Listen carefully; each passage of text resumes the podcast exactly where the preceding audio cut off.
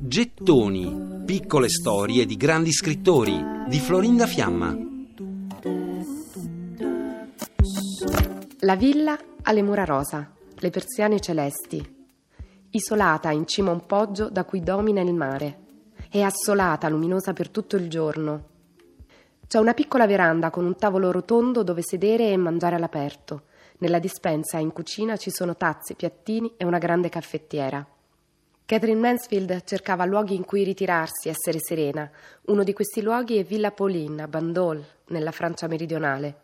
Lì trovò ispirazione per scrivere Bliss, felicità, il racconto in cui la protagonista, Berta Young, vive nel suo piccolo mondo perfetto.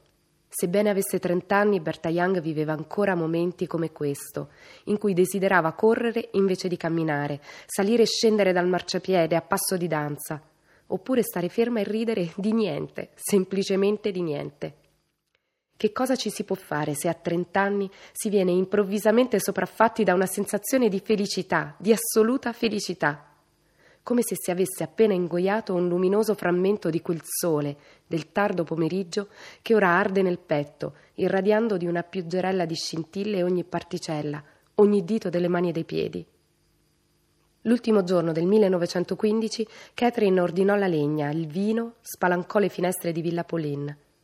Andò al mercato dei fiori a comprare rose e viole, perché il primo gennaio arrivava, con una valigia piena di libri di Dostoevsky, suo marito il critico John Middleton Murray, che avrebbe pubblicato postumi i suoi diari e le sue lettere. Il piacere di leggere è doppio quando si vive con qualcuno che divide con te gli stessi libri, scrive Catherine Mansfield in una lettera, e ama farlo con suo marito, anche quando qualche anno dopo, nel 1921, K.M. si trova a Mentone in Svizzera con lui. Dopo cena si sedevano a leggere Shakespeare a voce alta e anche Proust, la Austin, e lavoravano entrambi a maglia mescolando lane coloratissime.